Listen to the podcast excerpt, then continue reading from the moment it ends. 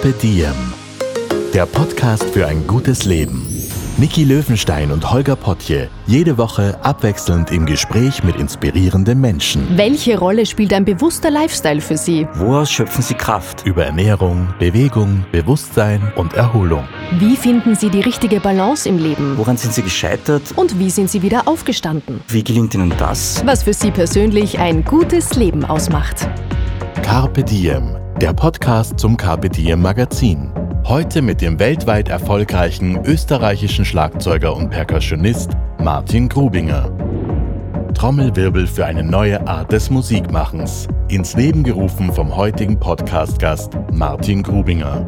Die MyGroove-App ermöglicht es, die eigenen Fähigkeiten auf den sechs Bandinstrumenten Voice, Keys, Gitarre, Bass, Drums oder Percussion zu verbessern. Angeleitet von einigen der besten Musikerinnen und Musikern der Welt. Spielerisch leicht im Bandformat. Hol dir MyGroove gleich im Play oder App Store und teste kostenlos im Freemium. Hallo und herzlich willkommen beim Podcast von Carpe Diem. Diesmal aus Neukirchen an der Vögler in Oberösterreich im Hausruckviertel, ja, am Südrand des Hausruckwaldes. Richtig. Da kommt auch noch nicken. Nahe dem Salzkammergut, 12 Kilometer vom Attersee. Absolut richtig. Neukirchen, 2630 Einwohner, laut Stand 2022, glaube ich, Anfang. Das ist richtig. Perfekt recherchiert. Einer davon ist über die Grenzen der Gemeinde weltweit bekannt und der ist heute bei uns zu Gast. Wenn ich ihn beschreiben sollte, fällt mir als erstes ganz schön schlagfertig ein. Ich freue mich auf den Spitzenmusiker, Schlagzeuger und Uniprofessor Martin Grubinger. Servus Martin. Servus, danke für die Einladung. Sehr, sehr gern. Ich freue mich, dass wir das heute geschafft haben. Es ist gar nicht so easy, dich zu erwischen. Du bist sehr busy noch.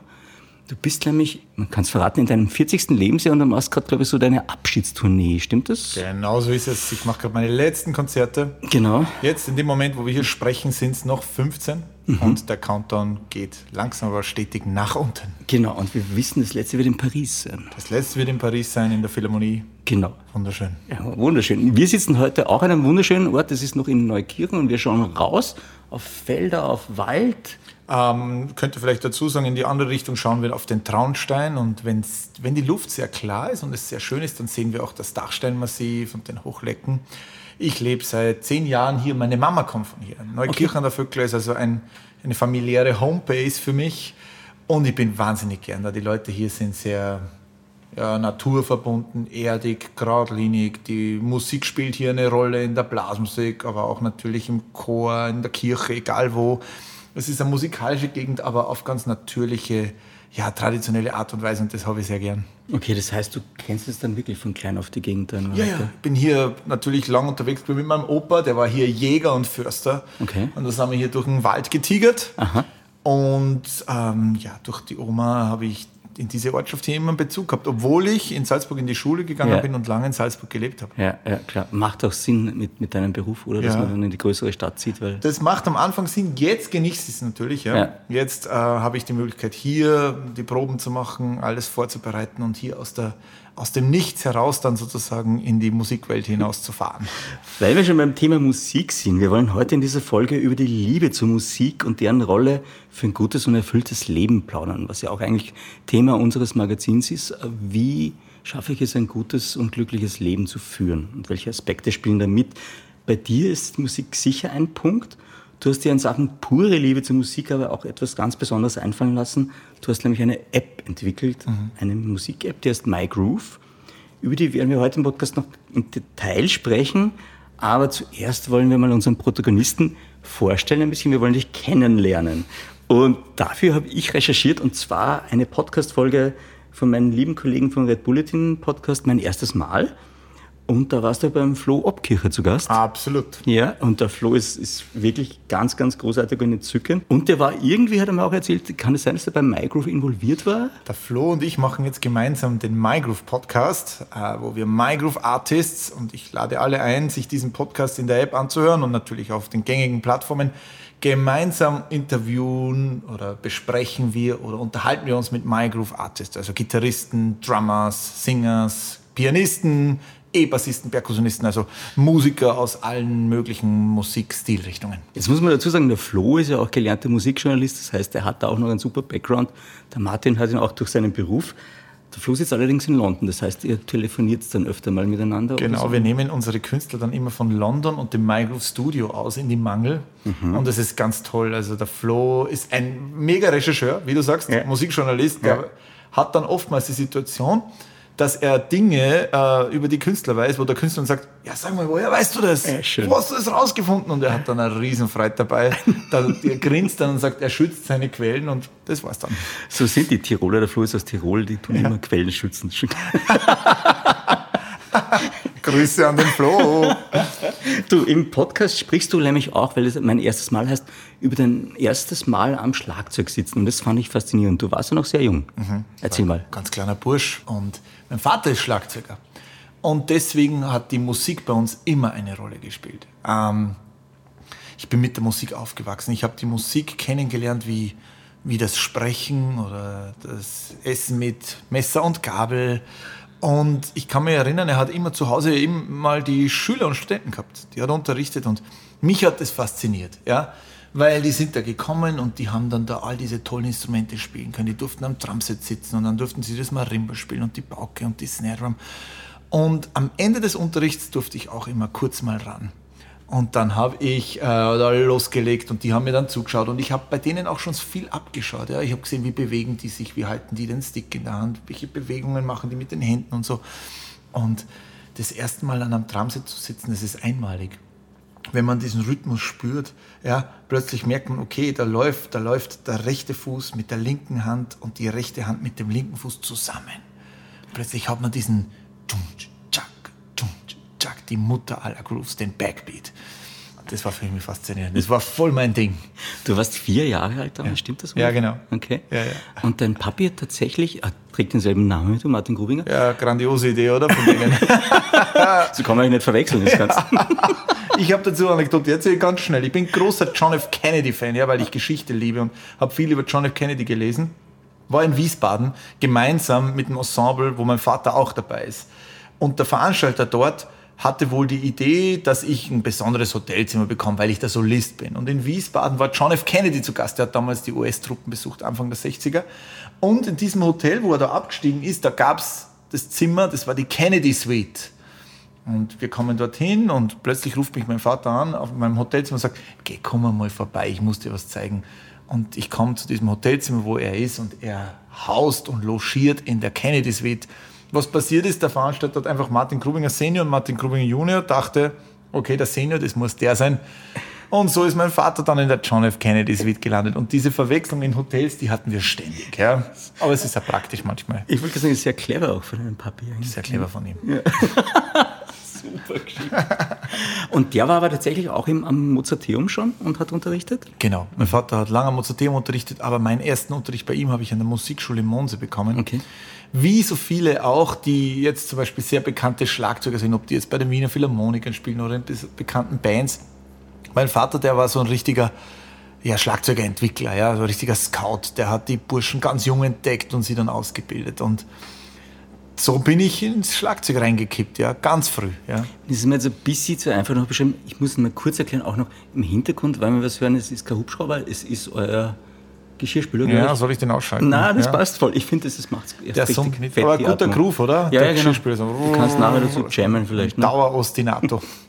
das andere Ding ist, dein Papa hat ja tatsächlich ein Kunststück vollbracht und zwar, wenn du jemanden hast, der etwas ganz Gutes, also gerade der Vater, dann ist es ja oft einmal für den Sohnemann eine gute Idee, dem nicht nachzufolgen, sondern ganz was anderes macht. Ich finde es bei Fußballern relativ oft eine gute Idee. Ja, hast du völlig ähm, recht. Ja. Bei dir, wie hat er es geschafft, die Liebe in dir zu entfachen zum Schlagzeug und auch den Mut zu sagen, okay, ich kann genauso gut werden wie mein Papa oder vielleicht sogar besser, ich mache das? Es ist so, dass mein Vater relativ spät begonnen hat, Schlagzeug zu spielen. Ja, der, war, er, der war schon ähm, über 20 und ist dann über die Militärmusik in, sozusagen auf den Weg des Schlagzeugers gekommen. Und ich glaube, der hat sehr früh erkannt, ähm, dass in seinem Fall das ja nicht mehr sozusagen natürlich passiert ist, das Schlagzeug zu lernen, dafür war er zu alt, sondern er hat sehr genau analysiert, was muss ich machen, um Schlagzeug spielen zu können. Also er hat sozusagen nicht aus einer Intuition heraus das Schlagzeug gespielt, sondern aus dem Lernen heraus, ja, wirklich Schritt für Schritt erlernt, wie aus einem Handbuch heraus. Mhm. Und in meinem Fall war das so, der hat das sehr clever gemacht, weil das immer verbunden hat mit anderen Dingen. Also das war nicht die russische Schule, wie wir sie kennen, ja, und zu sagen, du setzt dich jetzt hin und übst jetzt vier Stunden die Tonleitern auf dem Klavier, sondern der hat gesagt, so, jetzt tun wir 20 Minuten Schlagzeug spielen. Dann haben wir 15 Minuten gekickt. Dann haben wir wieder 20 Minuten Schlagzeug gespielt. Dann haben wir 15 Minuten Tischtennis gespielt. Dann sind wir mit dem Auto in den Wald gefahren und haben eine Reh eingeschaut. Dann haben wir wieder 10 Minuten Schlagzeug gespielt. Dann waren wir schwimmen. Dann haben wir wieder 20 Minuten Schlagzeug gespielt. Dann waren wir mit dem Nachbarn, Bauern unterwegs beim Haienfahren. Dann haben wir wieder 30 Minuten Schlagzeug gespielt. Also das war so, der hat das ständig verbunden mit anderen Dingen. Und das war immer spielerisch. Ja. ja beim Schlagzeugspielen auch. Ja, jetzt spielen wir zum Play Along von Led Zeppelin. Und dann machen wir, jetzt begleiten wir die Blues Brothers. Und dann spielen wir jetzt mit, mit, ja, U2. Und dann war das immer für mich so, dass ich nie wirklich gemerkt habe, dass ich jetzt das hier irgendwas lerne, sondern es mhm. war immer aus einer spielerischen Variante heraus. Das hat er fantastisch verstanden, mir sozusagen beizubringen. Und Aber dann war es nie war so, dein Papa, Entschuldige, war der ja? Pädagoge ausgebildet in die ja, ja. Dass er, er, hat genau gewusst, was er macht, oder war das? Total, ich glaube schon. Ich ja. glaube, dass er einen totalen, er verneint es, aber ich glaube, dass er von Anfang an einen Masterplan hatte. Okay. Ich glaube, dass der Masterplan weit darüber hinausgegangen ist, über das, was er jetzt zugibt. Ja, ich glaube, dass er genau damals schon wusste, was er eigentlich will und wollte. Ich bin ziemlich sicher auch, dass er gewusst hat, er macht einen Schlagzeugsolisten. Mhm. Ja, er würde das natürlich nicht zugeben, aber in dem Sinne hat er vermutlich gemerkt, da ist Talent da und das hat er dann äh, in seiner ihm eigenen Art und Weise mit der Begeisterung. Mein Vater ist ein Nerd. Das ist ein total im, im positiven Sinne ein Schlagzeugverrückter der kann zum Beispiel auch nicht verstehen, warum ich aufhöre. Weil er sagt, es geht nicht. Man kann Schlagzeug spielen nicht aufhören, weil das ist ein Lebenselixier. Und ähm, mit dieser Begeisterung hat er unfassbar viele angesteckt und unter anderem auch mich. Wir sind bei einem guten Punkt. Wir hören zwar noch nicht auf, aber aufhören ist ein Stichwort bei dir. Du bist jetzt 40 geworden dieses Jahr und du hast gesagt, okay, du beendest das Touren auf der mhm. Bühne, auf den Großen und so weiter. Könntest eigentlich in Pension gehen, glaube ich, so gefühlt. Ähm, du machst natürlich weiter, du bist auch Professor weiter mhm. am Mozarteum, mhm. aber das aktive Touren ist für dich vorbei. Genau. Jetzt kann man natürlich sagen, ja klar, wenn man am Höhepunkt ist, sollte man aufhören, das ist der beste Weg. Das schaffen ganz wenige, wenn man ehrlich ist. Ja, das stimmt. Wie ist dein Mindset? Wie denkst du oder wie ist dein Bewusstsein, dass du das schaffst? Wie hast du dich selbst überzeugen können? Es ist so, dass ich äh, ja auch andere Interessen habe, abseits der Musik. Und ich interessiere mich wahnsinnig für Geschichte. Ja, ich will Geschichte studieren, das ist ein großer Traum von mir. Ich habe dieses Moment, können wir das jetzt ankündigen? Wirst du Geschichte studieren? Oder? Ja, ich werde Geschichte studieren. Wo? An welchem Uni? Ich werde Geschichte studieren, aber ich sage nicht wo, weil äh, da würde ich schon zu viel verraten, okay. äh, ohne dass ich jetzt, also ich bin sozusagen, ich gehöre zu denen, die sehr gerne sagen, wenn es dann soweit mhm. ist. Ähm, ich habe einen Professor gefunden, der seit vielen Jahren zu mir ins Konzert kommt. Und der hat es gelesen, hat dann gesagt, ich kenne Ihre Situation. Ich weiß, dass Sie unterrichten am Mozarteum. Ich werde nicht das Ultimative fordern. Ich bitte Ihnen an, Sie zu begleiten auf diesem Weg, was natürlich mega verlockend ist. Ja. Und das werde ich machen. Ja, cool. ja. Ähm, und ja, es ist einfach so, dass ich für mich selber entdeckt habe, dass da ein Punkt ist. Ja. Also während, wir können ja das ganz gut erklären. Heute zum Beispiel ging bei uns die Probe um 7 Uhr früh los. Ja. Wir haben geprobt, geprobt, geprobt, geprobt und dann haben wir den LKW beladen und jetzt darf ich hier mit dir dieses Gespräch führen und wenn es vorbei ist, dann springe ich ins Auto und fahre fünf Stunden nach Wiesbaden. Mhm. Und morgen geht es um 7 Uhr früh los, wir bauen auf und dann geht es den ganzen Tag mit Aufbauproben los bis abends zum Konzert und mhm. nach dem Konzert fahren wir zurück hierher nach Österreich, weil es weitergeht am Samstag mit der nächsten Probe. Mhm.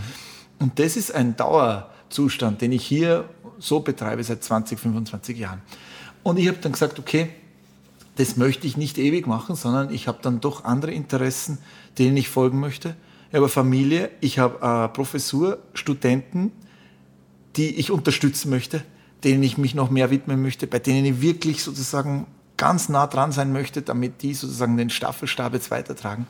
Und so war die Entscheidung aufzuhören relativ einfach. Ich fühle mich auch ein bisschen müde, was die mhm. Konzerte betrifft. Das wollte ich nur ansprechen. Du ja. schaust ein bisschen mittlerweile ja. so aus, als könntest du auch wieder Pausen vertragen. Genau, ich fühle mich ein bisschen müde. Das Konzertieren ist super. Weißt du, der Applaus ist das Brot des Künstlers. Das ist natürlich toll. Ist es bei ja. dir tatsächlich auch so? Ja, das ist natürlich schön. Wenn man spielt, wenn man sich etwas hart erarbeitet hat und dann stehst du da draußen und das Publikum, du siehst diese freudigen Gesichter und das Publikum freut sich und das Publikum applaudiert einem. Das ist natürlich toll.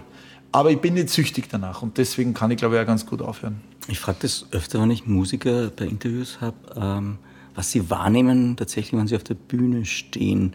Es gibt dann welche, die fixieren sich zum Beispiel auf eine Person und schauen, dass sie die dann anstecken und die dann irgendwie zum Grooven anfangen oder was auch immer. Was nimmst denn du wahr? Weil ich glaube, du bist mit dem Schlagzeug auch sehr stark beschäftigt mit den Percussions. Du Ja. hast ja tausend Dinge, auf die du trommelst.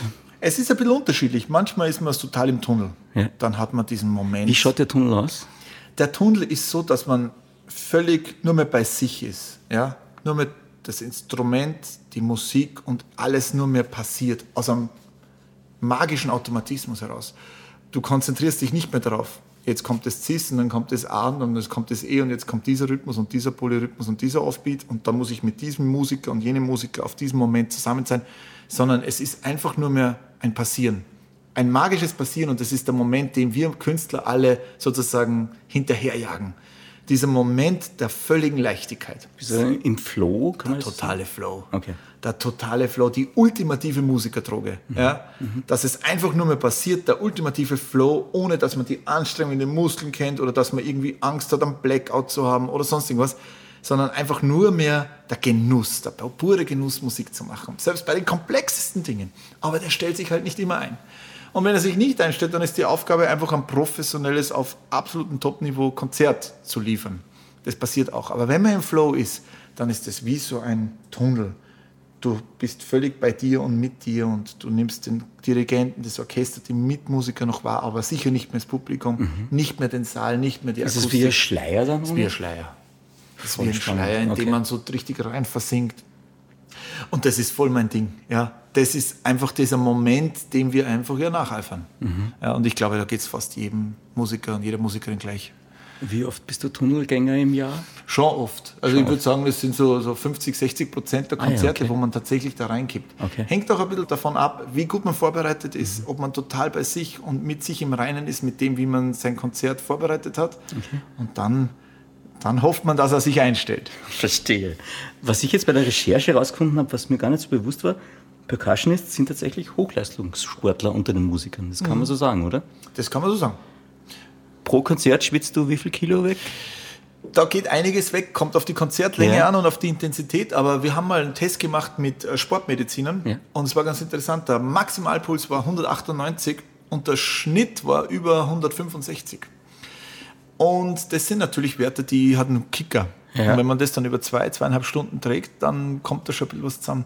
Was mich allerdings wirklich fasziniert hat, war der Puls hinter der Bühne, bevor ich auf die Bühne gegangen bin. Ja. Und der war bei, ich glaube, Mitte 130, also irgendwas zwischen 130 und 40. Das ist relativ hoch, weil Ja, ich ja. eigentlich dachte, ich bin eine coole Socke, aber so cool war ich dann doch nicht. Aber jetzt ist vom, vom physischen Element her, wie bereitest du dich vor auf, auf so ein Konzert? Ich schätze mal, du wirst Ausdauertraining machen müssen oder so. Genau. Ausdauertraining, natürlich Sport, aber ähm, die beste Vorbereitung ist es, am Instrument einfach Okay. sich auszupowern und ans Limit zu gehen, auch unten im Proberaum. Ja. Also nicht nur im Konzert, nicht nur in der, auf der Bühne, sondern immer wieder auch das Limit zu suchen in der Probe. Wenn man mit den anderen probt, wenn man mit Ensemble probt, aber auch wenn man selbst übt. Ja. Immer wieder auch das Extrem, das Limit, das Maximum austarieren und austesten. Ja. Stichwort Bildung. Ich fand nämlich in einem Interview etwas ganz Nettes von dir, deine Definition von Bildung. Die würde ich jetzt mal gerne vortragen und du kannst uns vielleicht noch was dazu sagen. Bildung bedeutet für mich, dass wir die Leute neugierig machen, dass wir Menschen dazu befähigen, die Welt zu entdecken, rauszugehen und für sich rauszufinden, was sie inspiriert. Wo kommt denn die Definition von Bildung bei dir her? Ja, ich glaube einfach, dass dieses humanistische Grundprinzip dessen ist, was wir oder was ich unter Bildung verstehe. Ähm, die Möglichkeit, äh, frei zu denken, die Möglichkeit, sich frei zu bewegen, seinen Interessen, seinen Vorlieben, aber auch die Dinge, wenn man auch mal gescheitert ist, ändern zu können. Zu sagen, okay, ich habe das ausprobiert, ich wollte unbedingt Physik studieren, aber merke plötzlich, Physik ist nicht meins, aber Schlagzeug, das ist meins. Ich habe gerade einen Studenten, der hat Physik studiert und im zweiten Semester gemerkt, na, seine innere Berufung ist es, Musiker zu werden. Ja. Und das ist toll. Äh, Also ich denke, wir sind einfach im gesamten Bildungswesen zu stark ähm, ja, strukturiert in unseren oder zu sehr gefangen in unseren diesen starren Strukturen. Und ich finde einfach es wunderschön, wenn jemand eine äh, musische Begabung hat oder eine künstlerische Begabung hat, wenn jemand toll zeichnen kann oder, oder Musik machen kann oder toll singen kann oder einfach eine kreative Ader hat Und wir, wir kasteln unsere Kids dann so ein und sagen, ah, es ist aber Mathe und die Naturwissenschaften und so und da musst du jetzt gut sein und da musst du sozusagen, da drücken wir dich bis in die Matura durch, sondern ich finde es einfach schön, wenn wir viel stärker den Stärken unserer Kids folgen, auch im Studium. Ja, es ist so, so sehr verschult schon alles. Ja. Die Studierenden müssen ständig nur ihren ECTS-Punkten nacheifern, statt dass wir sagen, wir wecken, wir wollen doch wache Geister und wache ja, menschliche Wesen, die frei sind, die frei denken, die eine Meinung sich bilden, die ihren Geist entwickeln, die die Gesellschaft formen, die ja ihre, ihre eigenen Überzeugungen auch immer wieder schärfen und neu überdenken und vielleicht verändern. Ja, auf der Universität, was ich wahnsinnig gern mache, ist neben dem Musikstudium, ist mit den äh, Studierenden einfach zu diskutieren. Mhm. Ja, wo kommen die her? Was beschäftigt die? Was bewegt sie? Mhm. Und das ist doch Studium, das ist doch Lernen, das ist doch den Geist und den, den, die Seele und den, ja, den eigenen, das eigene Ich zu schärfen. Und nicht zu sagen, ja, ich sammle hier meine ECTS-Punkte und dann bin ich mhm. Bachelor of Arts oder Master of Arts. Mhm. Für mich ist ein Musikstudium viel mehr. Finde ich total spannend. Mir fallen jetzt zwei Dinge ein. Einerseits der Manfred Hückel, Leadership Management Experte. Der hat halt auch die Philosophie, der hat jetzt ein Buch über, über Erziehung geschrieben und Bildung und wie wir Schulsysteme revolutionieren könnten. Und er hat genau das auch gesagt. Also Stärken, Stärken. Mhm. Und unser ganzes System ist viel zu defizitorientiert. Ja. Genau. Und da immer wieder reinbauen und du kannst das und das nicht, statt dass man sagt, hey, du kannst das gut und das unterstütze ich und 80 Prozent stecke ich in das und 20 Prozent stecke ich vielleicht in die Dinge, die man dann sowieso machen muss und können muss. Ja. ja. Also das ist so richtig, weißt du, mir hat es letztens ein bisschen das Herz gebrochen. Ich nenne jetzt keine Namen, weil äh, nicht, dass der Lehrer, der besagte vielleicht gerade, aber mein Sohn hat gerade letztens nach dem letzten Schultag, als die das Zeugnis haben, einen Freund dabei gehabt. Der geht mit ihm in die Klasse. Und nach dem letzten Schultag haben sie das Zeugnis bekommen und haben da bei uns Pizza gegessen. Und dann redet der Freund so, und das hat ihn echt beschäftigt, weil beim Austeilen des Zeugnisses hat ihm der Mathelehrer, der gleichzeitig der Klassenvorstand ist, nicht die Hand gegeben. Er hat sich von allen Schülern verabschiedet und ihm hat er nicht die Hand gegeben. Er ist wahnsinnig schlecht in Mathe. Er ist vielleicht ein bisschen aufgeweckter Bursch und vielleicht ist es manchmal nicht so ganz einfach, ihn in der, in der Klasse zu kontrollieren. Aber er ist ein fantastischer Zeichner. Er hat eine unglaubliche kreative Ader. Er ist ein wahnsinnig lieber Bursch. Er ist wirklich ein Goldiger. Ja? Und der hat ihm einfach den Handshake verweigert, weil er mit seiner Performance in Mathe nicht zufrieden war. Und ich denke mir, hey, was für Pädagoge bist du? Was für Lehrer bist du? Wie kannst du an einem letzten Schultag einen jungen Burschen, einen Zwölfjährigen so heimschicken? Also das ist wirklich etwas, was mich total beschäftigt und da sind wir bei dem Punkt. Anstatt zu sagen, hey, du bist ein kreativer Geist, lieber, dich unterstütze ich bei ja. deinem Weg, weiter kreativ zu sein. Punkt zwei, der mir noch eingefallen ist, äh, ich hatte einen Biologen und Techno-DJ, der gerade ein Buch geschrieben hat, auch schon im Podcast. Und der hat dann gesagt, also der macht mal so Minimal-Techno-Abende, wo er auflegt und geht dann aber ganz oft mit den Leuten, die vorher getanzt haben, zum Naturspaziergang noch nachher raus nach dem Event, weil er gesagt hat, du kannst etwas nur schützen und, und als wertig empfinden, wenn du es liebst. Und du musst die Liebe erst lernen. Also wir können noch zu oft sagen, okay, Naturschutz und Klimawandel und Dinge, wir müssen nur aufpassen. Wenn du nicht lernst, es zu lieben zuerst, dann kannst du es auch nicht schützen oder die mhm. Idee dahinter kriegen. Und ich glaube, die Dinge hängen aber alle zusammen auf irgendeiner Ebene. Absolut. Ich meine, nehmen wir mal die großen Komponisten. Mhm. Ja, ich hatte letztens einen Komponisten hier aus Island, der Daniel Bjarnason, der ist dort reingefahren, so wie du auch vorbeigekommen bist. Und dann bin ich mit ihm an Traunsee gefahren. Und dann sind wir da am Parkplatz gewesen und habe gesagt, schau mal da, da hat der Schubert gelebt. Und dann bin ich weitergefahren und habe ihm das Maler Komponierhäuschen am Attersee gezeigt und dann Anton Bruckner ums Eck und Friedrich Gulder und die ganzen bekannten Künstler. Die haben sich alle hier im Salzkammer gut getummelt. Aus äh, dem einfachen Grund, wie du es jetzt auch gesagt hast, die Natur zu spüren, die Natur zu erleben, die Natur zu lieben und sich von der Natur inspirieren zu lassen. Und als der Bruno Walter den Gustav Mahler getroffen hat hier im Salzkammergut und sie eine Bootsfahrt über den Traunsee gemacht haben, dann sagt der Bruno Walter zum Maler, wow, was für ein tolles Bergpanorama. Dann sagt der Maler, das habe ich alles schon wegkomponiert. Und genau das ist es, ja. Diese, diese Kraft, die in der Natur liegt, die ja. Kraft, die in der Liebe dieser Komponistinnen und Komponisten zur Natur liegt und was sie daraus schöpfen und wie sie das dann in ihre Arbeit integrieren, das ist dann die Kunst. Ja, voll. In der Stadt der Liebe in Paris wird ein letztes Konzert stattfinden. Am 26. September ist mhm. das Datum. Erwartungshaltung, wie gehst du damit um? Wie ist das, wenn man weiß, es wird das letzte Konzert? Hast du schon Gedanken gemacht? Ja, ich glaube, ich merke das jetzt, ich spiele gerade viele so letzte Konzerte. Letztes Konzert bei diesem Festival, letztes Konzert in Wien im Konzerthaus, mhm. letztes Konzert ähm, an den verschiedensten, bei den verschiedensten Orchestern. Und ich merke, dass alle um mich herum da sehr oft sehr emotional sind. Ja, da fließen, was ja auch schön ist, immer wieder mal die Tränen. Ich bin relativ entspannt, weil ich ja doch Jetzt auch noch, in Vorfreude mhm. auf das bin, was danach kommt. Ja. Also ich fürchte, es wird sehr profan. Ich werde dieses Konzert spielen, ich werde den Applaus genießen, ich werde meine Zugabe spielen, dann packe ich mein Schlagzeug und dann fahre ich heim. ich fürchte, ich habe nicht mehr beizutragen. Kannst du Paris wenigstens noch anschauen? Ja, das werde ich tun. Und ja. das ist ja okay. das Tolle. Ja. Denn ah, normalerweise hirscht man dann gleich zum nächsten Termin. Ja, ich muss sofort in der Nacht nach Hause von Paris Schlagzeug aufbauen, proben und das nächste Programm spielen. Na, ich glaube, ich werde mit meiner Frau mir Paris ein paar Tage geben. Ja. ja. Das wird super. Das klingt super ja. gut. Und weißt du, ich freue mich ja auch drauf. Ich habe so wenig Konzerte hören können als Musiker.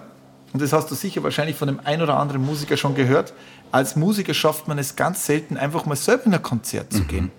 Und ich freue mich darauf, dann einfach selber Konzerte zu genießen, abends ins Konzert zu gehen, ins Theater. Ist das dann alles Klassik oder ist das dann Nein, durch die Bank? Die verschiedensten Dinge. Okay. Ja, dass man einfach sagt, okay, ich höre mir jetzt ähm, ein Jazzkonzert an, ein Porgy Bass oder mhm. ich gehe in ein großes Rockkonzert. Ich wollte unbedingt den Bruce Springsteen hören. Ich wollte gerade sagen, es war unser letztes Konzert gerade oh und es war irgendwie so, ja, war gut. Bruce Springsteen Wien. Es war, es war total, wir haben es gelernt. A, es war großartig mhm. von der Stimmung, von den Leuten auf der Bühne und du hast gemerkt, das sind alles Freunde, die mögen sich wirklich. Also die E-Street Band, Hammer. Mhm. Wir sind nur leider hinter dem Mischpult gestanden, das heißt... Schlechter Sound.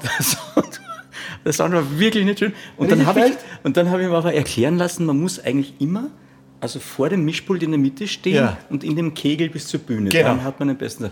Da war ich zu naiv, das wusste ich nicht. Okay. Aber, aber so als Typ so, Wahnsinn, oder? Nein, also es war wirklich also wahnsinnig schön. Und es war, der ist 73 ja.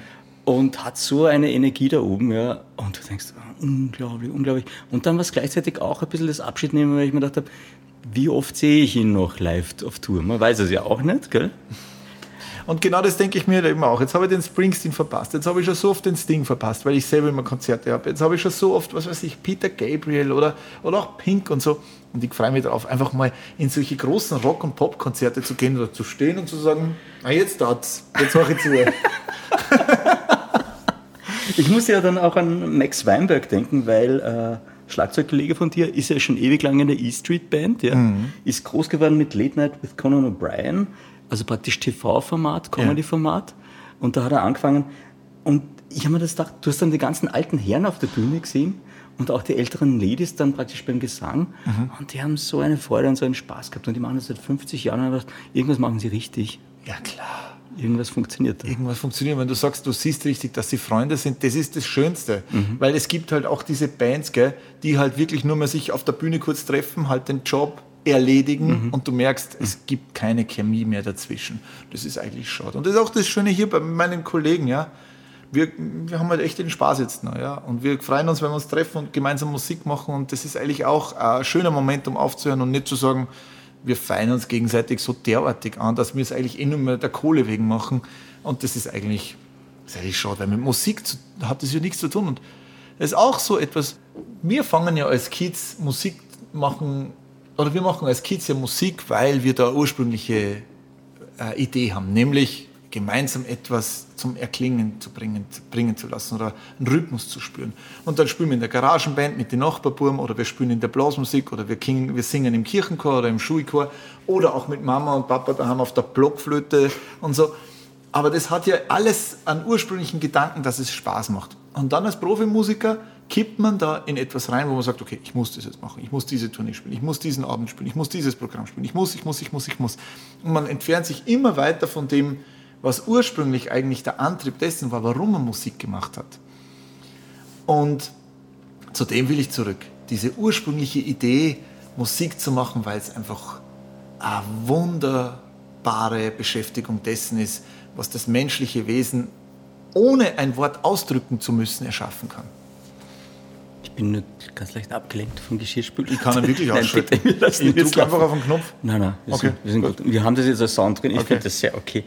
Ich wäre jetzt noch gerade beim Thema Reisen, weil du jetzt wirklich viel um und tun gekommen bist, jetzt auch während deiner aktiven Zeit.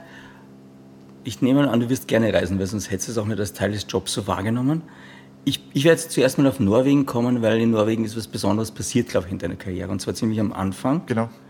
Du bist als 2000. Jugendlicher, ja, genau. 2000 EBU-Wettbewerb, ich bin da raus. Du musst Ähm, erklären, EBU-Wettbewerb heißt, ist ist der Euro, European Broadcasting Union for Young Musicians. Also es ist sozusagen der Song Contest für die klassischen Musiker. Ja. Okay. Alle äh, europäischen Rundfunkanstalten schicken einen Kandidaten. Ich durfte der österreichische Kandidat sein, was damals schon eine Sensation war, weil die Österreicher haben 40 Jahre lang nur Geiger und Pianisten geschickt. Ja, das war die Österreich, der österreichische Beitrag war klar, aus Österreich, dem Land der klassischen Musik, muss ein Geiger oder Pianist kommen. Und dann haben die einen Schlagzeuger geschickt. Ich habe mich da also in dieser österreichischen Auswahl habe ich mich qualifiziert. Und dann bin ich dorthin und Wie alt warst du da? ich war damals 2000, ich war 17, 17. 16, 16. 16. Ja, ich war nur 16, aber nur bin, zwei Monate später bin ich 17 geworden. Ja. Und habe gespielt, war top motiviert, ich war super drauf. Ähm, und habe dann dieses Finale gespielt. Und ähm, da ist es eigentlich losgegangen, ja, weil da haben mich doch sehr viele im Fernsehen gesehen. Das war eine Live-Fernsehübertragung. Und da war dann plötzlich es so, dass dann die Konzertveranstalter sich gemeldet haben und die Agenturen und die Manager und Dirigenten und Komponisten. Das war für mich die initiale, der initiale Moment, wo es dann losgegangen ist. Das war in Norwegen. Es war in Norwegen, Kronprinz Haakon war da, hat die Preise verteilt. Es war mega, weil plötzlich habe ich so einen echten Prinzen gesehen. Ja, da haben alle His Highness zu ihm gesagt und ich dachte, er ist mega, der Martin aus Dalgau. ja, triff jetzt den Kronprinz Haakon und dann im Nachhinein habe ich gecheckt, okay, das ist der norwegische Thronfolger. war super. Aber der war mega cool, weil der hat sich irgendwie für Schlagzeug interessiert. Er hat gesagt, dass er selber zu Hause ein Drumkit hat, auf dem er spielt. Und er fand es ziemlich lässig, dass ich da getrommelt habe. Zwei Dinge. Wie finde ich denn raus, wenn ich ein Talent für Schlagzeug habe? Gibt es da irgendwelche Indikatoren? Man könnte äh, ganz einfach einfach mal die beiden Hände auf die Tischplatte legen und dann einfach sich einzählen. One, two, three, four und mit der rechten Hand einfach mal Achteln spielen. Jam, bam, bam, bam, bam, bam. Also one, two, three, four, one, two und dann auf links wechseln. One, two, three, four, one, two, three, four. Wenn man das macht, und dann irgendwie so sich gut fühlt, dann ist es schon mal ganz gut. Wenn man dann noch wechseln kann, vielleicht, dass man Hand-to-Hand macht, also rechts, links, rechts, links, rechts, links, immer abwechselnd und dazwischen, also wieder one, two, three, four, rechts, links, rechts, links, rechts, links, rechts, links, one. Das ist auch schon mal gut. Und dann vielleicht nur als Upgrade die Sechzehntel. One, two, three, four, rechts, links, rechts, links, rechts, links, rechts, Mama, lade, Mama, lade, Mama, lade, Mama, lade, Mama. Und dann noch es schafft, jetzt den Downbeat, also one, two, three, four, mit dem rechten Fuß stampfen. Bum, bum, bum, bum. Das ist schon mal gut. Und wenn man dann noch den Offbeat, also die Hi-Hat mit dem linken Fuß,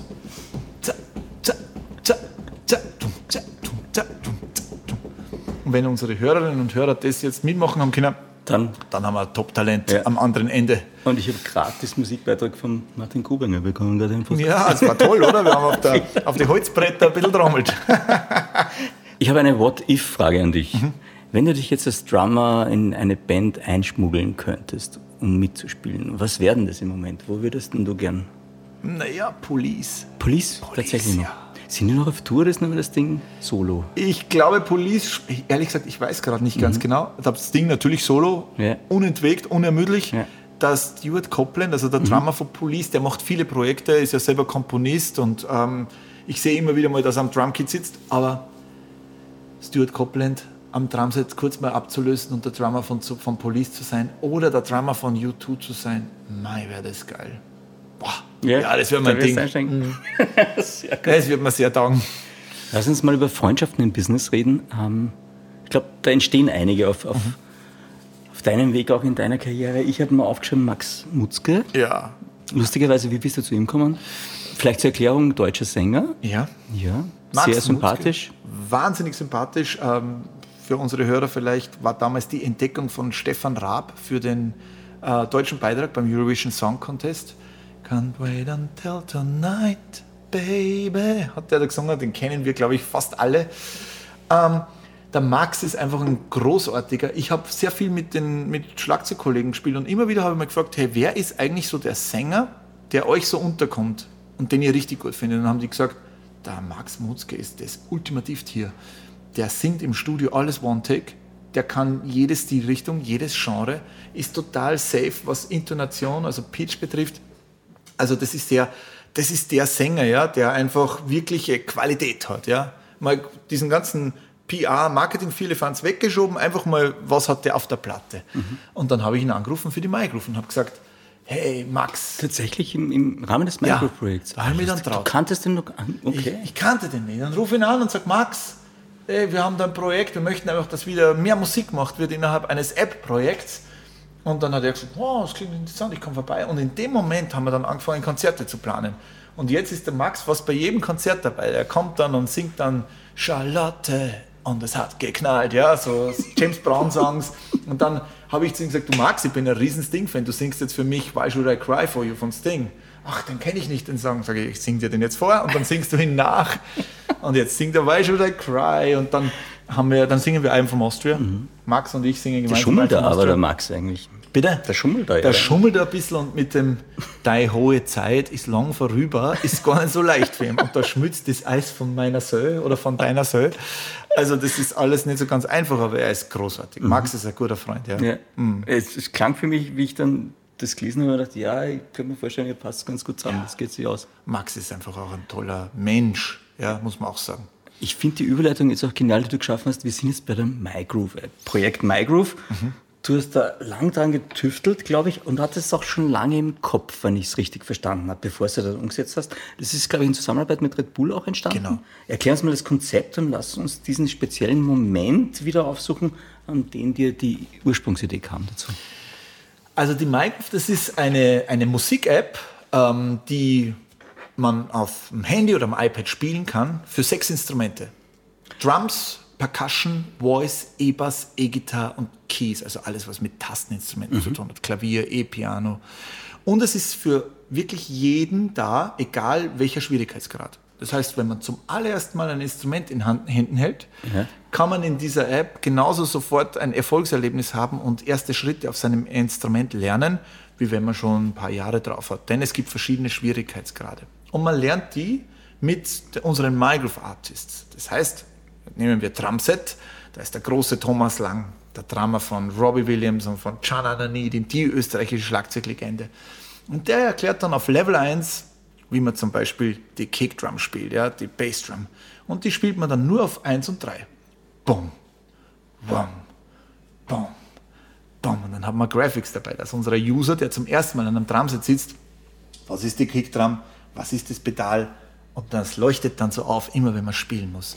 Und damit es aber gleich Spaß macht, übt man diesen Skill gleich mit der Band. Das heißt, man hat dann als User die Möglichkeit, in dieser geilen Band zu spielen, wo der Max Mutzke für einen singt und der Rani Krieger, der Perkussionist vom Sting, Percussion spielt und der Atom Mäkele, der Gitarrist von Sarah Connor, spielt die Gitarre und man ist der Drummer dieser Band. Und man spielt dann immer boom, boom, den Kick auf Level 1 und er singt Can't wait until tonight, baby. Man trainiert nur die Kick. Und dann gibt es eben, ist es aufgebaut in Levels. Das heißt, man wird von einer KI, von einer Voice and Pattern Recognition, die ist KI-basiert, die analysiert dann, hey, hier hast du richtig gespielt, hier hast du falsch gespielt, da musst du ein bisschen früher, ein bisschen später, da warst du ein bisschen zu hoch oder zu niedrig. Und immer wenn du über 70% bist, steigst du auf ins nächste Level. So hast du mehrere Möglichkeiten. Du lernst in deinem Instrument das Spiel, du spielst in einer Band mit einigen der besten der Welt. Du hast intuitives Lernen, das heißt, du lernst dein Instrument zu spielen, gleichzeitig lernst du den Song und hast immer ein Erfolgserlebnis. Und du hast die Möglichkeit, es immer auch gleich mit Musik zu lernen. Also nicht die Tonleiter, sondern du spielst an deinem Instrument und machst gleichzeitig Musik. Und das für alle sechs Instrumente auf den verschiedensten Schwierigkeitsgraden. Mhm. Gibt es Features wie das Metronom oder du kannst deine Band größer und kleiner machen.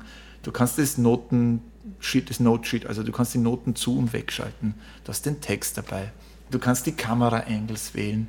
Aber das Allerwichtigste ist, du hast die Möglichkeit, egal auf welchem Niveau du bist, immer auch den gesamten Song auf niedrigerem Niveau oder auf dem Originalniveau zu lernen und sofort ein Erfolgserlebnis zu haben. Und darum geht es mir. Es muss wieder mehr musiziert werden. Ja? Das war die Ursprungsmotivation. Ich möchte, dass einfach wieder mehr Musik gemacht wird. Und wenn ich es schaffe, dass die Kids statt zwei Stunden Playstation vielleicht nur eine Stunde Playstation spielen und dafür noch eine Stunde MyGroove, hey, dann hätte ich echt Hunger. Ja, ich bin jetzt ganz, mir fehlen die Worte nach der Ansprache, voll schön, wirklich, weil da, man merkt halt auch, auch die Inbrunst und, und, und das Brennen für etwas bei dir, wenn du darüber redest und das ist, das ist authentisch und das ist so selten, dass ich jetzt wirklich... Ja, weißt du, ich hänge so an dem Projekt, ja, weil ja, man merkt's. Ähm, ich höre ein bisschen rein, auch in viele Kolleginnen und Kollegen, die sagen, mm, es wird weniger gesungen in den Schulen, es wird weniger musiziert daheim. Diese traditionelle bürgerliche, im besten Sinne bürgerliche Hausmusik, die ist fast verschwunden. Ja? Es gibt weniger Anmeldungen an den Schulen. Es gründen sich, wenn ich mit Musiklehrern spreche, kaum noch Bands. Ja, weißt du, so der klassische Sinn, wir treffen uns in der Garage, wir spielen einfach mal los und daraus entwickelt sich was. Das ist alles irgendwie verloren gegangen. Und ich möchte, dass wir aus dem Starnsystem rausgehen und sagen, hey, da hast du den Mutzke, da hast du den Lang, da hast du all diese super, wir haben über 40 Künstler. Wie bist du zu denen gekommen? Jetzt muss ich schon mal fragen. Ich klingt, angerufen. Äh, woher hast du die Nummer? Das mal ja. Ich könnte die auch brauchen können. ich setze ein bisschen aufs Netzwerk. Über 20, ja. 25 Jahre ähm, baut man sich hier ein bisschen Netzwerk auf. Aber auch, weißt du, im Rap, Ecofresh, mhm. ja, oder auch ähm, andere sehr berühmte Künstlerinnen und Künstler, die da mit dabei sind. Ich habe einfach angerufen und gesagt, hey, ich bin der Martin Grubinger, ich bin klassischer Schlagzeuger und wir müssen jetzt was tun, dass wieder mehr musiziert wird. Und so haben wir dann los. Das hat funktioniert? Ja, es hat funktioniert, ja. Ich meine, man muss sagen, das ist einfach, dank Red Bull haben wir die Möglichkeit, das einfach auch richtig toll zu machen. Ja? Tolles UX, UI-Design, die schaut wirklich schön aus, die App. Ja, die Künstler strahlen. Man sieht dich jetzt leider nicht. Wir können sie in ja. ihren schönsten, und es soll ja auch eine Künstlerplattform sein, wir können sie, sie wirklich toll präsentieren. Und es gibt keinen besseren Partner, den man sich für so ein Projekt wünschen kann. Einfach auch mit der Hingabe zur Qualität. Ja, und das ist das Schöne, was wir da teilen mit Red Bull. Dieser, diese absolute Hingabe und dieser, dieser, diese Leidenschaft für maximale Qualität. Es soll einfach wirklich schön sein, es soll toll klingen, es soll toll aussehen, es soll für den User leicht handhabbar sein. Ja, und dieser, dieser Wille, es gut zu machen, den teilen wir. Voll schön. Jetzt sag nochmal, wo kriege ich die? Wie heißt die genau? Kostet die was? Die MyGroove die kriegt man genau unter diesem Namen. Man gibt einfach im App Store oder bei Google Play MyGroove ein. Es gibt sie auf beiden Betriebssystemen, also iOS und Android. Man kann sie spielen auf den Handys wie auf dem iPad. Es gibt einen sehr großen Freemium-Part, wo man einfach mal die App ausprobieren kann. Und dann gibt es ein Subscription-Modell, das heißt, man kann sich ein Abo holen. Es beginnt bei 9,99 Euro im Monat. Aber ich empfehle immer das Family-Abo, weil dann hat man fünf Accounts und es kostet 8 Euro. Und ich denke, 8 Euro für sechs Instrumente, wenn man das dann wirklich ausspielt, dann ist das, denke ich, ein sehr gutes Angebot. Wie lange habt ihr daran entwickelt? Es muss wahnsinnig viel Arbeit gewesen sein. Es ist massiv Arbeit gewesen und ich habe tolle Mitstreiterinnen und Mitstreiter, ohne die es gar nicht möglich wäre. Wir sind dann insgesamt bei ja, mittlerweile eineinhalb Jahren. Seid dran an dem Aber haben davor schon ein mhm. ganzes Jahr geplant. Mhm. Und wir haben natürlich die Möglichkeit, dass ähm, wir einfach auch diese tollen Engineers holen dürfen, ja? dass wir einfach eine Pattern Recognition entwickeln können auf KI-Basis, die wirklich ja, im Gesamten, auch wenn im Vergleich mit den Competitors, schon eine wirklich eine tolle, tolle, tolle Qualität hat. Jetzt müssen wir Pattern Recognition noch kurz erklären, das heißt Mustererkennung. Genau. Ja. Die Pattern Recognition, die geht so, dass man ein Modell trainiert, ja, mit ganz vielen Daten. Das spielt jemand, ich habe zum Beispiel stundenlang nur die Hi-Hat eingespielt. Und das Modell haben wir so lange trainiert, dass sie jetzt, wenn unsere User, die in der MyGroove spielen, eine Hi-Hat genau erkennt. Und zwar in den verschiedensten Formen. Und das gibt uns wiederum die Möglichkeit, dass man dann sagt, okay, du warst hier ein bisschen zu früh, zu spät, deine Hi-Hat klingt noch nicht so gut, du musst ein bisschen fester auf deine Hi-Hat draufdrücken. All diese kleinen Details. Oder auch bei der Gitarre. Hammer on, Strumming, ja, was auch immer es ist, das erkennt diese KI mittlerweile alles. Und da haben wir lang dran gebastelt, ja. Ach Gott, ich höre da wirklich gern zu, Martin. Ich muss dich jetzt ein bisschen aus dem Konzept bringen und Bitte. überraschen mit Fragen, glaube ich noch, weil du bist da viel zu professionell unterwegs. Hm. Ähm, lass uns mal kurz über die Rolle von Drummern in, in Musikfilmen reden. Mir fällt immer ein Spinal Tap. Ja. Wie stehst du dazu? Man muss jetzt erklären, äh, dieses Spinal Tap äh, Mockumentary, also eine gefakte Documentary. Ja. Rob Reiner war der Regisseur und das war eine fiktive Band, glaube ich, die auf Tour ging und der lustigste Gag war, der Running Gag darin ist, dass ihnen immer der Drummer gestorben ist. Es ist entweder explodiert oder es hat so einen Monty Python Spirit da Ja, drinnen. Ja. das- das Wie gefährlich ist das Leben eines Drummers auf Tour? Ah, ist schon, weil der Drummer halt dann schnell mal der, der Bad Boy ist, ja. Die, die, die, die, der Sänger ist schlecht in Shape, der Drummer ist schuld, weil zu schnell eingezählt. Der Gitarrist hat sein Solo nicht außer Druck, der Drummer ist äh, schuld, weil zu laut gespielt. Der Bassist äh, ist der Meinung, der Drummer hat die Beats per Minute in diesem Song um 0,8 erhöht und das hat ihm sofort schon äh, sozusagen die Schweißperlen auf die Stirn getrieben. Aber, wie der Thomas Lang so schön sagt, wir Drummer sind halt auch die coolsten. Ja, wir sind halt irgendwie die, die dann auf diesem tollen Drumset sitzen. Wir können dann ah, unsere tollen Soli spielen, wir können uns ausleben. Und am Ende, sagt der Thomas immer mit einem Augenzwinkern, sind die anderen Bandmitglieder halt auch ein bisschen neidisch. Ja, weil wir halt das coolere Instrument, das lässige Instrument und meistens auch die cooleren Fans haben. Jetzt habe ich mich unbeliebt gemacht, super. Nein, ich glaube, ich glaube, das ist sehr okay. Ich habe gelernt bei der Recherche, ähm, durch, durch Schlagzeugspielen und, und Percussions äh, kann man Stress reduzieren, stimmt das? Total. Ja. Was passiert? Das ist einfach, die, die Stresshormone werden runtergefahren, oder? Ja, man lebt sich aus. Man lebt sich aus, man, man hat diese ganz körperliche Aktivität, ob zum Beispiel beim gemeinsamen Trommeln auf der Djembe oder wenn du, äh, nehmen wir mal einen Shaker. Der Shaker, das ist so ein, so ein kleines, so ein Rohr, wo man so kleine Kügelchen drin hat. Der klingt so. Ja? Und wenn man zum Beispiel zu einem richtig massiven Song den Shaker drei Minuten dazu spielt, denkt man sich, äh, das ist ja nur so. Aber das geht richtig rein. Das spürt man richtig, ja. Oder wenn man Samba spielt, ja, Samba Batucada, Samba Reggae, wie die das machen im Karneval. Und das musst du mal ausprobieren. Du verausgabst dich bei irgendeinem Schlaginstrument und dann sitzt du ins Auto. Dann bist du total so mm, tiefenentspannt, ja, du fährst einfach so dahin. Oder du setzt dich irgendwo hin und schaust da. Also das also, Drammen entspannt, ja. Drammen entspannt. Wenn alle drammen würden, Ja, das Stell ist ein dir schönes vor, Bild. ja. Was wäre, wenn? die Welt wäre sehr viel friedlicher. Weil dieses ganze. Aber auch sehr viel lauter wahrscheinlich. Ja, natürlich, sie wäre lauter, aber sie wäre so friedlich, weil die Leute nach dem Drummen alle super entspannt wären. Niemand hätte Bock, einen Krieg anzuzetteln, weil dafür die Kraft sowieso fehlt. Oh, schön. Ähm, Snare Drum. Da weißt du natürlich, wo der herkommt, nehme ich an, oder? Ah, boah, jetzt fragst du mich schnell. Ich wusste, ich Hilf mir schnell. Also nein, nein, also ich habe jetzt nämlich gelernt, dass die Snare Drum dazu, tatsächlich durch die Kreuzzüge entdeckt wurde. Okay, da lerne ich was. Erzähl Genau. weiter bitte. Nein, nein, nein, weil eine Geschichte, ich habe mir gedacht, das ist dein Geschichtebezug, damit habe ich dich, ja. Ja. Die wurde in den Kreuzzügen äh, von, von anderen Teilen der Welt importiert und dann in die Kriegsführung mit übernommen als, als, als Drumset, ja. Snare Drum. Jetzt kann ich natürlich total blamieren, weil ich schlecht recherchiert habe. Und Das wusste das ich nicht, raus. aber finde ich hochinteressant. Das, ja, eben. Ich glaube, du wirst dich damit beschäftigen. Ich wollte nur so einen kleinen Funken dir mitgeben. dass Äh, Das ist eine Inspiration für mein geschichtliches Dasein. Ja, ja, eben, das dann auf dich zukommt. Dann habe ich noch gelernt, äh, äh, Drums wurden früher für Long Distance Communication Mhm. eingesetzt. Das heißt, miteinander über, ich dachte immer, das waren immer nur so Feuer am Berg, wie ich das Herr der Ringe kenne, Mhm. wo man sich dann sieht. Nein, das waren tatsächlich Drums, mit denen du miteinander kommunizierst. Ja, und wir haben zum Beispiel einen Perkussionisten aus Burkina Faso, den Louis Anou, den ich herzlich grüße, der kommuniziert mit seinen Brüdern zu Hause über Trommeln. Wirklich? Und schon ist der Satz fertig gesprochen. Und es ist faszinierend. Ja? Ich habe ihm dann gesagt, da war sein Bruder mal da und wir haben hier geprobt und ich habe gesagt, du Louis, du kannst uns ja alles erzählen, aber das wollen wir jetzt schon sehen. Und es funktionierte tatsächlich. Er trommelt und es entsteht diese Konversation und das ist faszinierend, ja.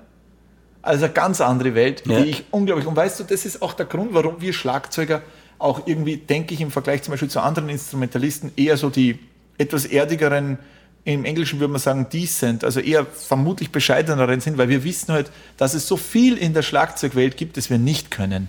Ja? Den Bereich, den ich abdecke, die klassische, das klassische Schlagzeug, ist ein ganz kleiner, kleine Facette in der großen, weiten Welt des Schlagzeugs. Und es gibt viel mehr im Schlagzeug, das ich nicht kann, als das ich kann.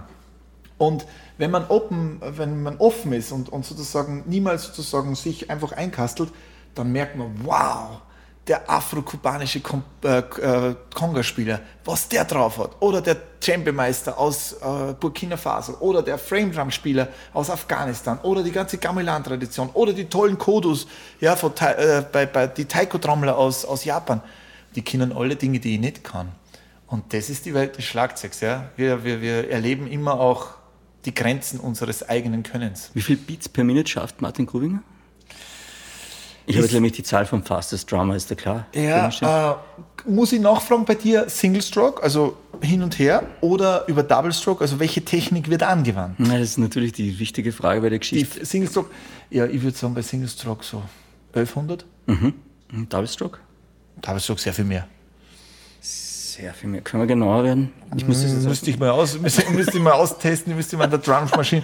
Aber Double Stroke sehr viel mehr. Okay, ist was ist der Rekord? Ich habe mal raufgeschrieben 2370 Beats per Minute. Das wird wahrscheinlich Double Stroke sein, oder? Das ist Double Stroke. Ja. Okay. Das ist nicht Single Stroke. Okay, kommt dir das viel vor oder ist das? Das ist gut. Ist gut. Das ist sehr gut. Ja. Das ist sehr gut. Ist das Martin Grubinger gut oder ist das? Das ist wirklich gut, aber okay. ich traue mir das zu.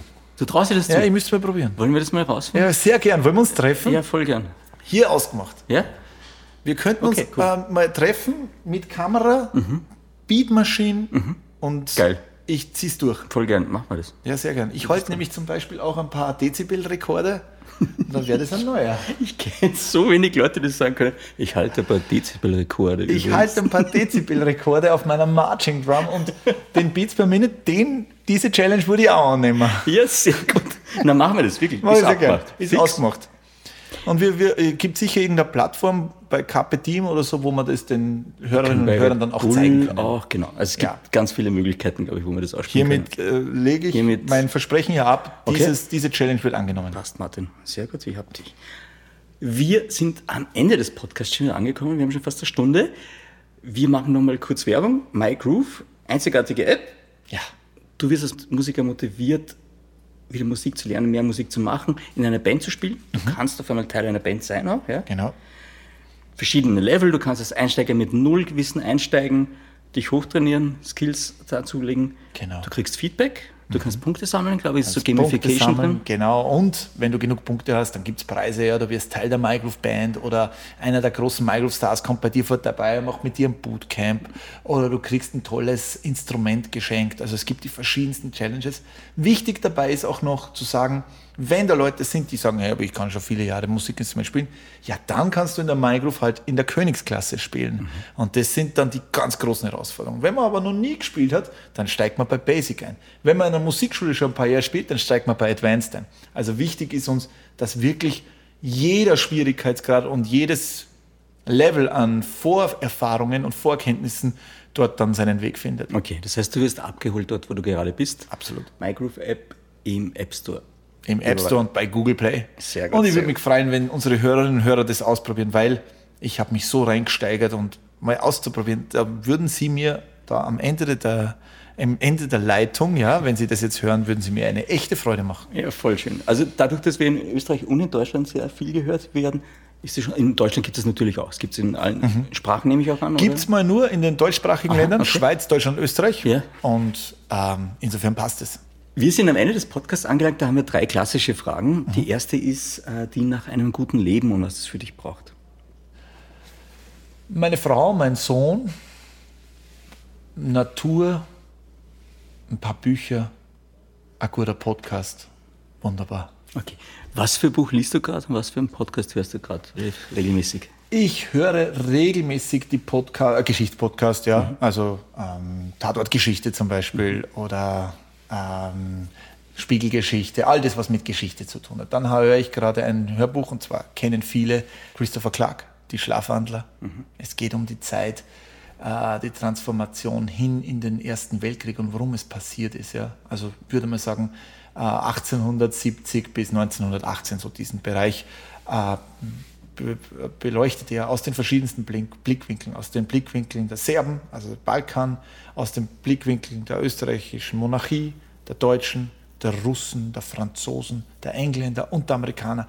Und was passiert ist sozusagen aus den verschiedensten politischen Blickwinkeln und aus der Angst heraus, dass der andere ja sozusagen handeln könnte. Und so hat man sich sozusagen in so einen Dominoeffekt hinein in den Ersten Weltkrieg äh, manövriert. Ein super Buch. Ähm, ja, lese ich mit großer Freude. Große Freude, das fällt mir jetzt auch noch gerade ein. Und Brennen und Leidenschaft, ich habe es im Vorgespräch erfahren, für Fußball. Mhm. Bayern München. Und Macht dir Freude, oder? Dass ich großer Bayern München-Fan Finde bin. ich schön, ja. Ähm, ich Bist du auch Bayern-Fan? Ich habe mir da aufgeschrieben. Wer ist ja, bei Bayern dein Lieblingsspieler? Findest du auch Manuel Neuer das, äh, einen tollen Tormann? An alle Hörerinnen und Hörer in Deutschland, das muss jeder für sich entscheiden, welche Mannschaft er gerne hat.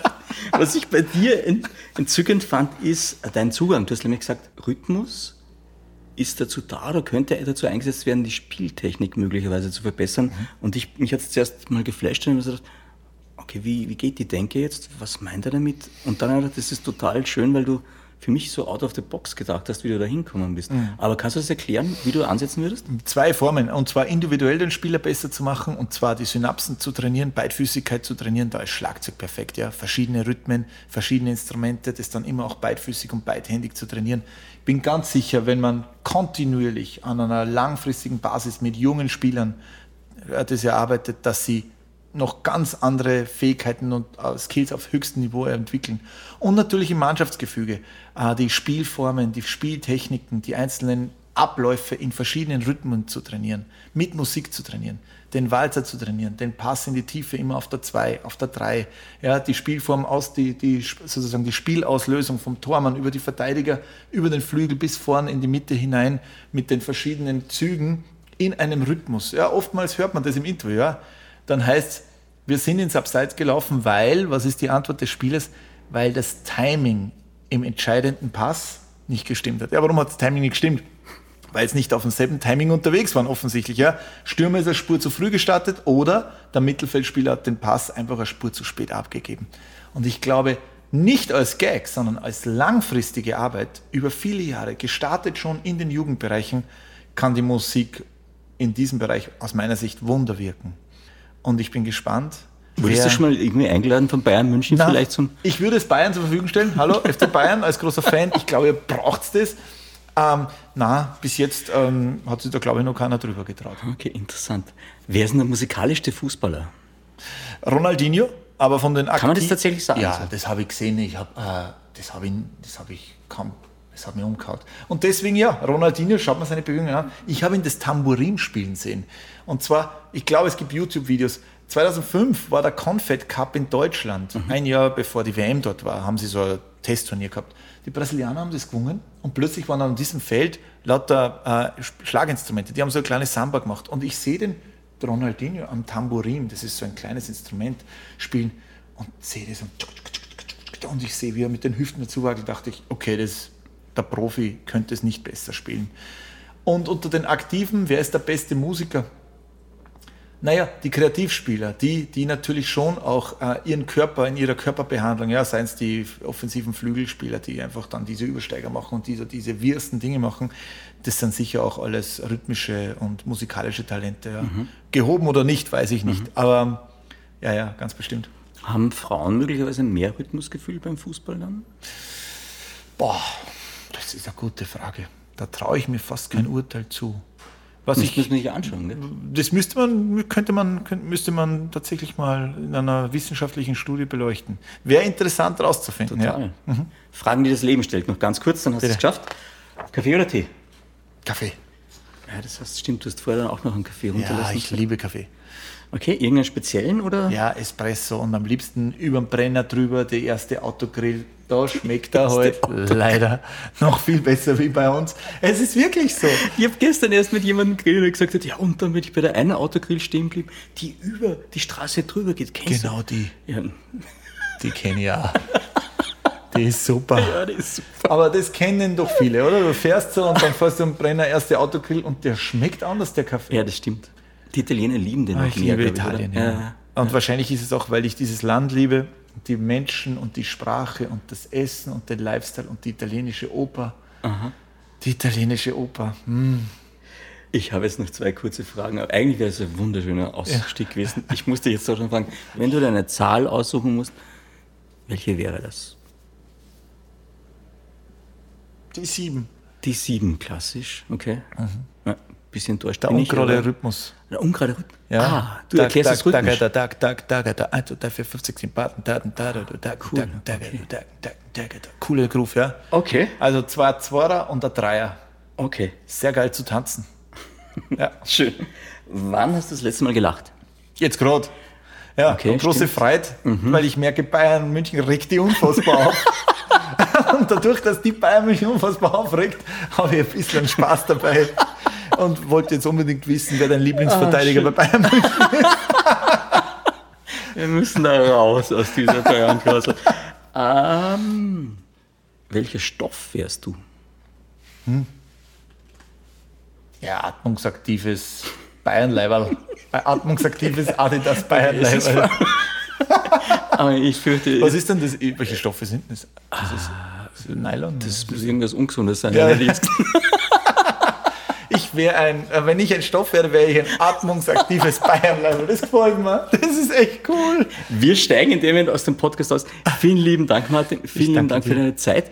Alles Gute für die Karriere nach der Karriere. Ich danke Und dir. alles, alles Gute für die Microwave-App. Ich glaube, es wird großartig. Danke dir, danke für die Zeit und ich freue mich, ich bin ab jetzt und darauf freue ich mich auch, deine vielen Folgen von vorher mir anzuhören. Ich werde ab jetzt ein treuer Podcast-Hörer. Du kriegst deines fünf Euro Carpe gleich nach dem Gespräch. Podcasts. Dankeschön. Danke dir. Das ist echt cool, das werde ich mir jetzt reinziehen. super. Danke dir. Martin, wir sind im Off, niemand hört uns mehr zu. Und ich habe wieder mal meine imaginäre Zeitkapsel mit, die ich dieses Jahr immer mit habe. Ich stelle da jetzt vor dich hin, mach sie auf. Du kannst da was reinlegen. Wir machen sie dann wieder zu und in 30 Jahren schauen wir wieder rein. Was würdest du da reinlegen? Ich würde in der Hoffnung, dass ähm, wir als Schlagzeuger irgendwann mal den Status haben wie die großen Stradivari-Geigen aus der Historie heraus, jetzt einen großen ideellen, aber natürlich auch wirtschaftlichen Wert zu haben, würde ich meine Drumsticks, meine heiligen, geliebten Drumsticks, die ich seit vielen Jahren spiele und an die ich ganz besonders glaube, da reinlegen, in der Hoffnung, dass sie in 30 Jahren jemand aufmacht und sagt, wow, das sind die Drumsticks von Grubinger Martin. Und mal schauen, ob sich diese etwas ähm, sehr selbstbewusste Voraussicht, dass es dann einen Wert hat, ob sich die dann einlöst. Ich bin gespannt.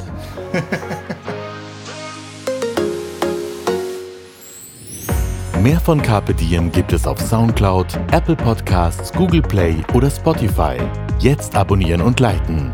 Wir freuen uns über eure Kommentare und sind direkt über podcast.carpediem.live erreichbar. Das Carpe Diem Magazin erscheint alle zwei Monate. Besucht auch unsere Social Media Portale auf Facebook, Instagram und YouTube und unsere Website carpediem.live. Carpe Diem, der Podcast für ein gutes Leben. Nächste Woche plaudert Niki Löwenstein mit Dr. Elisabeth Schartner, Fachärztin für Innere Medizin.